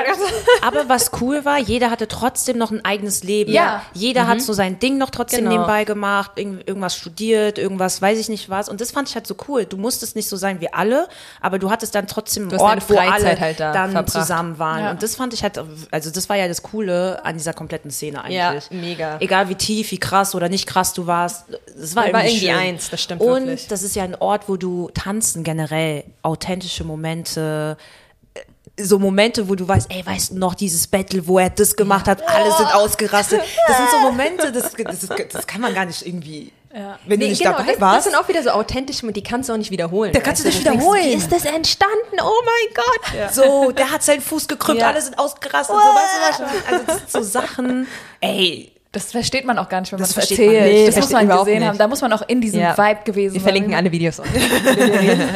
Also schaut euch bitte an auf YouTube. Ja, erstens, YouTube. erstens hieß das. Aber ja, also, ja, also geile Szene. Ja. Geil, geil, es war eine richtig geile Zeit. Ja, ja. Ja, ja. ja, wollen wir weitermachen? Ja, ich würde sagen, wir machen mal weiter. Frage, ja. hm. so. ähm, okay. Oh, wow, okay. Jetzt fang ich an zu weinen. Warum hast du Tanzen nicht zum Beruf gemacht? Wegen meinen Eltern. Ganz klar beantwortet. Ja, bei dir haben auf jeden Fall was, auch was damit zu tun. Ähm, nicht nur, nicht nur natürlich. Äh, ja, äh, die Frage wird mir immer gestellt. Also auch letztens bei meinem, Bewer- was heißt letztens, vor einem Jahr bei meinem äh, Bewerbungsgespräch, nachdem ich gesagt habe, äh, dass ich tanze und die aus meinem Lebenslauf entnehmen konnten, was ich alles tänzerisch gemacht habe. Ja, wieso ich nicht als Tänzerin arbeite, ne? Und äh, ich bin halt eine Person, ich bin mein Leben lang eigentlich immer zwei, äh, zwei Gleise gefahren. Also ich habe nie vom Tanzen gelebt. Die einzige intensive Erfahrung, die ich ja damals tänzerisch gesammelt habe, war dieses Jahr in Schweden. Und es war geil, aber ähm, ich wusste immer, dass Tanzen, egal wie intensiv ich das ausgelebt habe, soll irgendwie trotzdem noch diese Parallelwelt sein. Also ich, da habe ich halt immer mhm. so viel Energie rausgesch- ausgeschöpft, ja genau, mhm. so viel Energie ausgeschöpft und also nach Schweden hatte ich ja, glaube ich, auch so drei, vier Monate gehabt und ähm, habe dann auch mehr Tänzerisches gemacht, habe nebenbei jetzt nicht viel gearbeitet und irgendwie war ich in der Zeit ein bisschen unglücklich. Ich weiß aber nicht, woran es lag. Also ich mochte schon immer diesen Ausgleich, du hast einen Job, Also eigentlich wäre so die perfekte Vorstellung von mir, ich habe einen Teilzeitjob und nebenbei noch das Tanzen. Mhm. Jetzt arbeite ich halt Vollzeit, aber ist okay. Ich kann es trotzdem. Aber genau, so diesen Ausgleich habe ich schon immer irgendwie gebraucht. Und ich glaube, nur vom Tanzen leben könnte ich nicht, weil ich dann aber auch noch so ein bisschen zu sehr auf dieser Safe-Schiene bin. Also mhm. Tänzerin sein bedeutet auch Struggle. Also wirklich hundertprozentigen mhm. Struggle. Kann mir jeder erzählen, was er will, aber es ist so, ich kann an der Hand abzählen, Wer, wer es wirklich geschafft hat und wirklich problemlos davon lebt. Und klar, ich meine, du steckst da eine gewisse Energie rein, du musst dir einiges aufbauen. Ähm, ich bin auch nicht mehr die Jüngste, auch wenn ich jetzt neunundzwanzig bin, aber klar, ne, es ist halt immer viel mit ja, Risiken verbunden.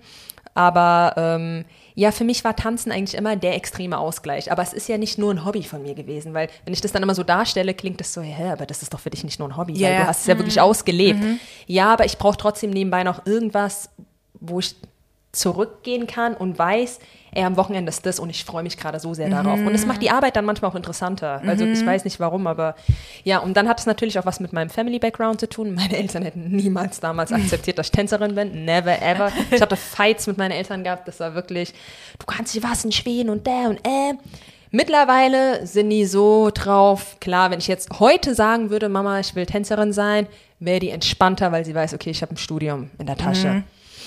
Ja, also man, vielleicht hätte ich sie irgendwie noch groß, grob irgendwie dahin erziehen können, aber das war wirklich, für meine Eltern war die Sicherheit wichtig und so bin ich auch aufgewachsen. Also mhm. das ist dann irgendwo doch in meiner Sozialisation, dass mhm. ich halt doch irgendwo abgesichert sein möchte, bevor ich diesen Weg halt mhm. gehen würde. Mhm. Das ist noch nicht ausgeschlossen. Aber, ja, ja kann man ja noch machen. Kommt irgendwann mal so ein Angebot. Let's Dance Jury. Ja. Ich weg. Das hat man zu meinem Chef gesagt. Ist so, wenn mir kein gutes Angebot gibt, dann und Let's Dance kommt, dann bin ich weg. Wenn man geglaubt hat. Also, echt, haben die dich gefragt bei Let's Dance? Natürlich nicht. Aber ich glaube, das ist halt bei, bei vielen kreativen Sachen sowieso generell so, wenn du das zu deinem Beruf machst. Ich genau. frage mich immer, macht es dann noch Spaß? Macht Weil du es musst dann ja, noch Spaß? Du machst ja, ja nicht nur... Also du bist, wer ist schon in der Position, der dann wirklich nur die Projekte machen kann, die, die er geil findet? Keiner, das ist halt ja. dein Einkommen und mhm. wenn du halt gerade mal eine Low-Phase hast, musst du halt annehmen, was kommt ja. und dann ich ist es vielleicht einfach nicht mehr auch so dieser Spaß, den du mit dem Tanzen verbindest. Also natürlich ist es mehr als ein Hobby, aber man hat ja trotzdem Spaß mhm. daran. Man macht es freiwillig. Das ist, man hat ja ein anderes Mindset, wenn genau. man Dinge freiwillig macht. Und so, ne? Glaub, also, äh, als wenn du das dann machen musst oder dann bist du mal verletzt und dann bricht genau, dein ganzes an- Einkommen weg oder was? Und ich glaube, damit könnte ich, also könnte ich als Person nicht umgehen. Also ja. damit könnte ich einfach nicht umgehen, dieses, okay, dann bricht mein Einkommen weg, okay, was mache ich? Und ich glaube halt auch einfach nur dieses sich aussuchen können, wo ich hinfahre, das feiere ich an meinem Tänzerleben mhm. sozusagen. Das heißt, ich weiß, okay, da ist ein geiles Battle, da kann ich hinfahren, weißt du? Mhm. Oder ich weiß, der Job ist geil, okay, dann kann ich mir Urlaub nehmen auf der Arbeit. Mhm. Aber zu wissen, ich muss das jetzt machen, ja. das wird mich unglücklich machen auf Dauer. Ja. Da bin ich mir zu hundertprozentig sicher. Ja, und ich finde es halt voll schön, dass du, also ich finde es voll schön, dass du das auch so, so deutlich sagst, weil viele, auch wieder dieses, ich liebe dieses Wort, ne, romantisieren ja dieses, oh, ich bin jetzt Künstler und so weiter und teilweise, wenn du auf Instagram unterwegs bist, nine to five, was, das mache ich niemals und oh, ja, haten ja. nine to five, so als wäre das das Schlimmste auf dieser Welt. Mhm. Okay, ich verstehe schon, wenn du halt einen scheiß Job hast, sage ich mal, oder einen Job hast, der dir nicht gefällt, das, natürlich ist es dann nervig, nine to five dann zu arbeiten. Ähm, aber man sollte das jetzt nicht, wie gesagt, in der Social-Media-Welt hast du das Gefühl, jeder muss kreativ sein, jeder muss seine Kreativität doch immer ausleben. Ja. Du weißt gar nicht, wie oft Leute zu mir sagen, wie du arbeitest nur in der Werbeagentur, du müsstest doch voll kreativ irgendwas Krasses machen. Ja, aber das ist die denke, Insta-Welt. Ja. ja, das ist Insta-Welt, genau. Erstens. Zweitens will ich einfach mein Gehalt jeden Monat haben. Sorry, ja, ich will einfach mein Gehalt genau haben so. Und fertig. Und wenn ich dann mein Projekt mache, wie in Podcasts oder weiß ich nicht, dann mache ich das mit Liebe so ja, und m-hmm. dann ist es auch okay. Und wenn dann irgendwas kommt und du denkst, boah, damit kann ich krass Geld verdienen, alles klar. Ja, dann bist du weg. Du bist ja nicht machen. Irgendwo gebunden. Ich ja. bin nicht gebunden, aber auch, auch bei mir kulturell gebunden ist es halt so. Das haben wir halt irgendwie hier im Nacken. Ja, meine Mutter denkt so, ich bin nicht nach Deutschland gekommen, damit du äh, kreativ und einmal im Monat mal vielleicht ja. ein bisschen Geld hast. So, ne? Die ist ja gekommen, damit ja. ich hier äh, Leben ja. habe und so. Und deswegen ist halt Sicherheit generell so ein Thema, was äh, mir sehr wichtig ist, höre ich auch bei dir raus, auch wichtig ist. Und ähm, das ist auch vollkommen okay. Das ist nicht, dass man langweilig ist. Im Gegenteil. Im Gegenteil. Wenn ich jetzt auch. höre, was dein Job ist, musst du auch gleich noch mal ein paar Sachen erzählen zu deinem Job, denke ich mir so, krasses Leben, so, ne? Das Tanzen, einen Job haben, geile Freunde, so, was will man mehr im Leben? So, das, ja. Was will man mehr? You got it all, yeah, Bana. You got it all. Ja. Yeah. So, jetzt, yeah. jetzt zu deinem Job. Zu deinem Job. Ja, ich finde das schon krass, yeah. weil du kommst aus so einer Tanzwelt, alle chillig und dann so, was machst du so? Und in der Tanzwelt sind ja auch voll viele, das System ist scheiße. Yeah, yeah. Oh Gott, ja, also ich bin Bewährungshelferin. Ja, genau. Direkt mal so auf die Badliste gesch- äh, aufgeschrieben. So äh, ja, genau. So, ab dem ersten Zehnten, also ich habe ein Jahrespraktikum, ein Anerkennungsjahr in der Bewährungshilfe gemacht. Frag mich nicht, wie ich da reingekommen bin. So auch wiederum eine dieser Entscheidungen, ach, komm, probier. Manchmal habe ich ja diese Entscheidungsmomente, ach, mach mal was komplett Neues, ne? Mhm. Und gedacht, wieso nicht? Schau dir mal den Bereich der Justiz an, der ja immer so toll dargestellt wird. Ja.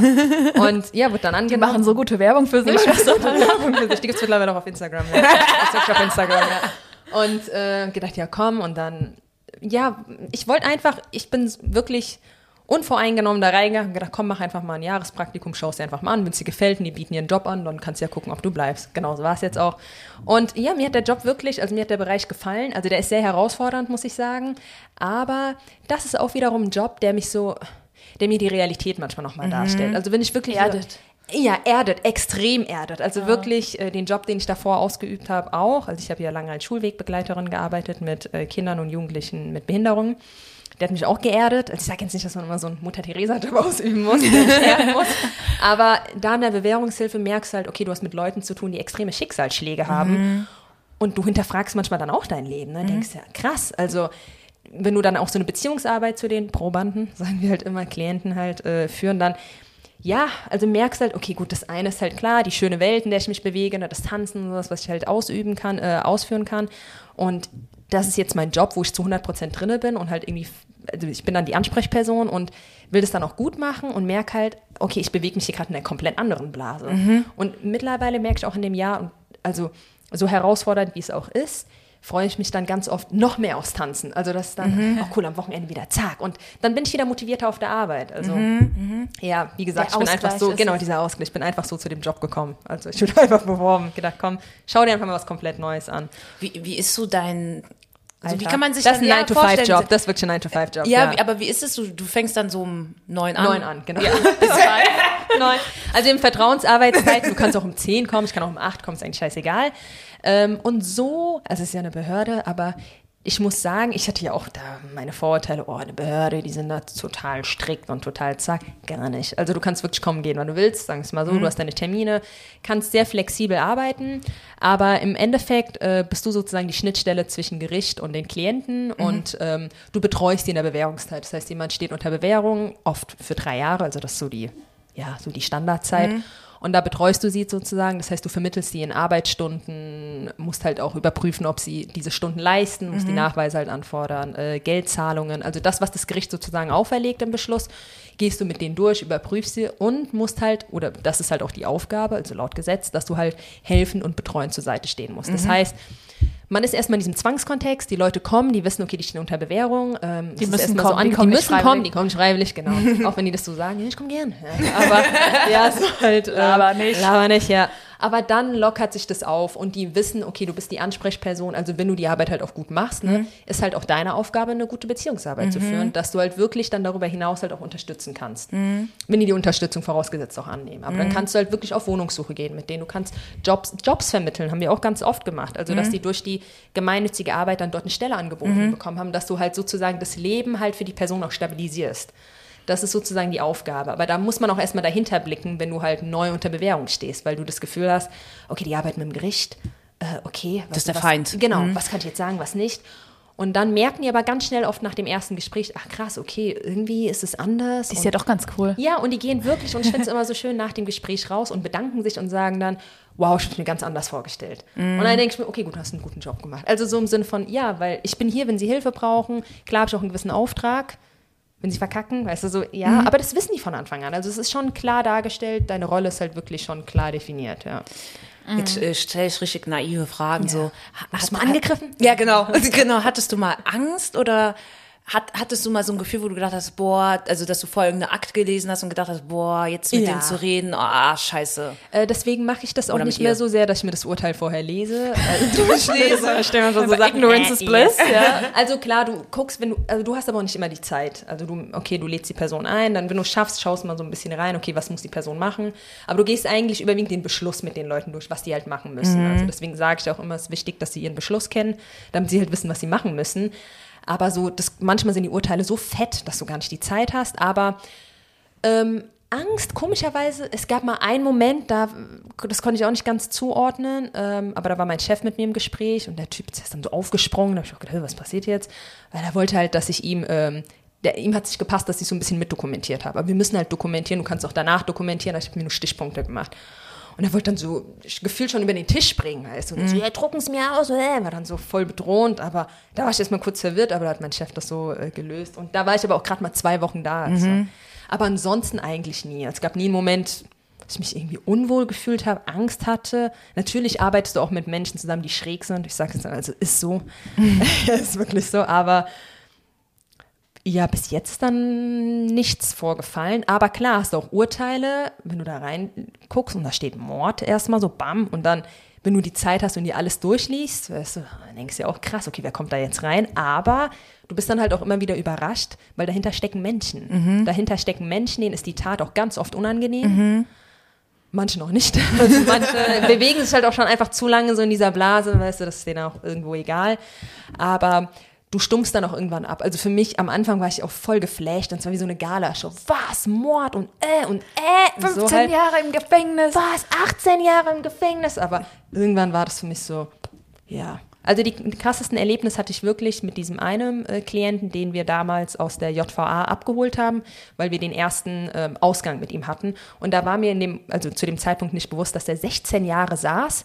Und der wurde dann in den offenen Vollzug gebracht. Und äh, hatte so seinen ersten, seinen allerersten Ausgang mit uns. Krass. Das heißt, der ist rausgekommen, der war einfach sechzehn Jahre nicht draußen, dieser Mann. Vor sechzehn Jahren, ja. Kein Smartphone. Nichts. Und wir sind dann, wir haben gesagt, okay, wir gehen Kaffee trinken, damit wir uns halt vorstellen, weißt du, so, ja, wir sind die Währungshilfe, bla bla. Und dann saßen wir da, hat es erstmal schon mit dem Corona-Test angefangen. Also der war geimpft, aber Smartphones, ja, ganz vergessen, hat er natürlich nicht. So, okay, irgendwie haben wir es dann geschafft, in der Bäckerei zu sitzen. Dann hat er sich hingesetzt und guckt halt um sich herum und meinte so, boah, das ist mir ein bisschen zu viel. Und da saßen drei Leute mit uns in der Bäckerei. Und dann so umgedreht und dann meinte er, D M? Ich so, ah ja, das ist eine Drogerie. Ja, ich kenne auch den Schlecker. Und das ist mir aufgefallen, ach du meine Güte, dann saß er. D H L-Poststation. Also diese ganzen Sachen kannte er nicht. Also das war dann, ich saß da und habe mir gedacht, das kam mir vor wie in einem Film. Mhm. Weißt du, wie, als wäre er in der Zeitkapsel gewesen. Kommt jetzt raus, alles verschlafen. Mhm. Und jetzt, und wir arbeiten ja mit ihm intensiv zusammen. Und da merke ich, wow, okay, jemand, der wirklich so lange inhaftiert war, diese Entlassung muss wirklich gut vorbereitet sein, weil in der Hinsicht war es, also in dem Fall war es schlecht vorbereitet. Es war dann, up, okay, nach sechzehn Jahren, Sie haben ja noch Freistellungstage, tschüss. Weißt du, so. Und, ja, und dann war der dann früh, ja, war der früher draußen, aber der kommt ja, also bis heute, der hat kein Smartphone, verweigert sich auch oft so mit digitalen Medien. Ja, so, ich sage auch immer, ja, ich helfe Ihnen dabei. Ich glaube, da ist auch vielleicht dabei, auch eine Skepsis dann so dabei, ist auch eine, ne, Skepsis wenn du so lange dabei, genau. Justiz warst und so. Definitiv. Und das musst du also ein bisschen auffangen, auflockern. Das ist ein Prozess auf jeden Krass, Fall. Von ey. Jahren, ja. Mm, einfach ganz andere Welt. Ja, eine andere ja, Welt, genau. Mm. Und ich hatte auch davor keine Berührungspunkte mm. mit der Justiz, mit dieser Welt auch, weißt mm. du, so, oder ah. mit Leuten zusammengearbeitet, die, oder Leute in einem Umfeld, die so eine Tat begangen haben oder ja. so, ne, aber es sind halt auch Menschen, die ja, dahinter stehen. Nur so brave ja. Freunde irgendwie. Ja, brave Freunde. Keine ja. Kriminellen, ja. Keine Erfahrung gemacht. Ja, aber es ist halt auch viel mit Charme verbunden, ja. Also du hast ja auch kleine Delikte, ne, aber mm. Bewährung ist auch teilweise mit Charme verbunden ja. und ja, also ja. von unserer Seite jetzt auch nicht und manchmal merkt man auch, okay, du bist die einzige Ansprechperson, die die haben, weil das Umfeld drumherum nicht weiß, dass die Person unter Bewährung steht, mm. weißt du auch, ja. Krass. Aber ich finde das so krass, also nochmal, um auf dich als Person sozusagen zurückzukommen, du bist so ein vielschichtiger Mensch, also es ist... Sieben Persönlichkeiten. Sieben Persönlichkeiten. Das wollte ich jetzt damit nicht sagen. Nein, du bist schon so sehr konsistent in deiner Persönlichkeit, aber ich finde das so krass, dass du so, so viele Seiten hast, so dieses Kreative, dieses Tänzerische, trotzdem so keinen naiven Blick auf die Welt, sag ich mal, sondern eher so voll geklärt auf der anderen Seite, voll organisiert, vor dem Wecker wach, keine Ahnung, das fasziniert mich eigentlich am meisten. Das ist so, so tolles. Aber so dieses... Ich finde das voll krass, weil du vereinst voll viele Dinge so in dir als Person. Dankeschön. Und das freut mich gerade voll zu hören. Ja, es ist voll schön, dass du hier äh, auf jeden Fall da warst in der Folge oder noch da bist. Noch ja, da danke. Bist. danke ja, aber ich glaube, wir machen jetzt mal die letzte Frage. Ja, eine, wir haben noch eine letzte. Eine letzte, genau, zum Abschluss. Wir haben uns hier echt äh, was würdest du anderen schwarzen Frauen mitgeben? Die vielleicht tanzen oder, in deiner oder auch so mäßig in deiner Situation auch sind. Wenn du dich waren. so wieder zurückversetzt mhm. vor, in der Zeit vor zehn, zwölf Jahren. Ähm, ja, sehr, sch- Gar nicht so eine einfache Frage, muss ich mhm. sagen. Ja, ich kann es nicht. Ja, hallo, okay, wer was gesagt, würde ich? Wollte ich gerade sagen. Hallo, okay. Hohe Standards hier. Ja. Ähm, was ich anderen schwarzen Frauen mitgeben würde, also wenn ich jetzt zurückblicke, wie ich angefangen habe. Und als Kind hatte ich ja damals wirklich Komplexe gehabt, was meine Hautfarbe anging. Und mhm. durch die Tanzszene und wirklich so durch diese gesamte Hip-Hop-Welt habe ich halt gelernt, oh, da sind ja ganz viele, die so aussehen wie ich. Also... Mhm. Heute ist es ja noch mal ein bisschen anders, meiner mhm. Meinung nach. Also du hast mehr, also je nachdem, wo du natürlich herkommst und wo du aufgewachsen bist, aber grundsätzlich zieht euer Ding durch, wirklich. Also ich bin immer der Fan von Authentizität. Also wirklich Authentizität. Authentizität. Authentizität. Authentisch sein, ja.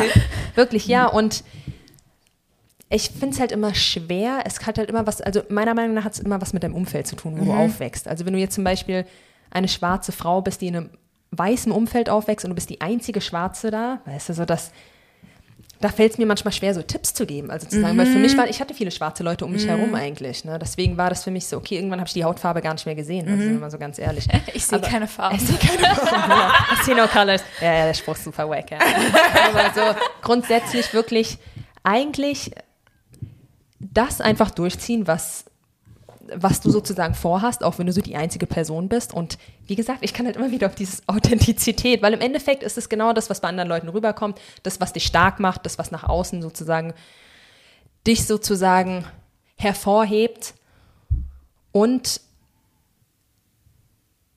auch, also auch wenn wir in einer rassistischen Welt leben, teilweise sozusagen die positiven Dinge sehen. Das musste ich aber auch lernen, weil ich war manchmal so negativ in meinen Gedanken, dass mich das dann teilweise noch mehr heruntergezogen hat. Mhm. Aber dann wirklich so die positiven Momente, die dich stärken als schwarze Person auch, dass, dich, dass, dass diese Momente, die sozusagen stärken sollen, mhm. um halt einfach dein Ding weiter durchzuziehen. Und im Endeffekt, mhm. es ist aber schwer. Es ist also, es ist nicht so eine einfache Frage. Also ja, die so, Frage ist echt nicht einfach, ja. aber immer geht interessant. Tanzen. Ja, geht tanzen, geht tanzen. Genau. Aber ja. wenn man das so, wenn, wenn wir jetzt, wir reden ja hier schon gefühlt acht Stunden, ähm, ja. aber wenn man das so ein bisschen zusammenfasst, ist ja das, was du sagst, so diese positiven Momente, als, ja. die man als schwarze Person erlebt, die irgendwie noch krasser zu feiern. Genau, noch krasser und, zu feiern. Und, und das da ist, die ja. Energie zu tanken. Ja. Und das war bei dir halt im Tanzen sozusagen. Genau, und es kann ja irgendwo anders auch irgendwas genau. anderes sein. Ja. Das und das stärkt dich dann auch zum Beispiel jetzt auch in meinem Job. Also mhm. hättest du mich vor zwanzig Jahren gefragt, was so dumm klingt, da wusste ich, was der Job Bewährungshelfer ist.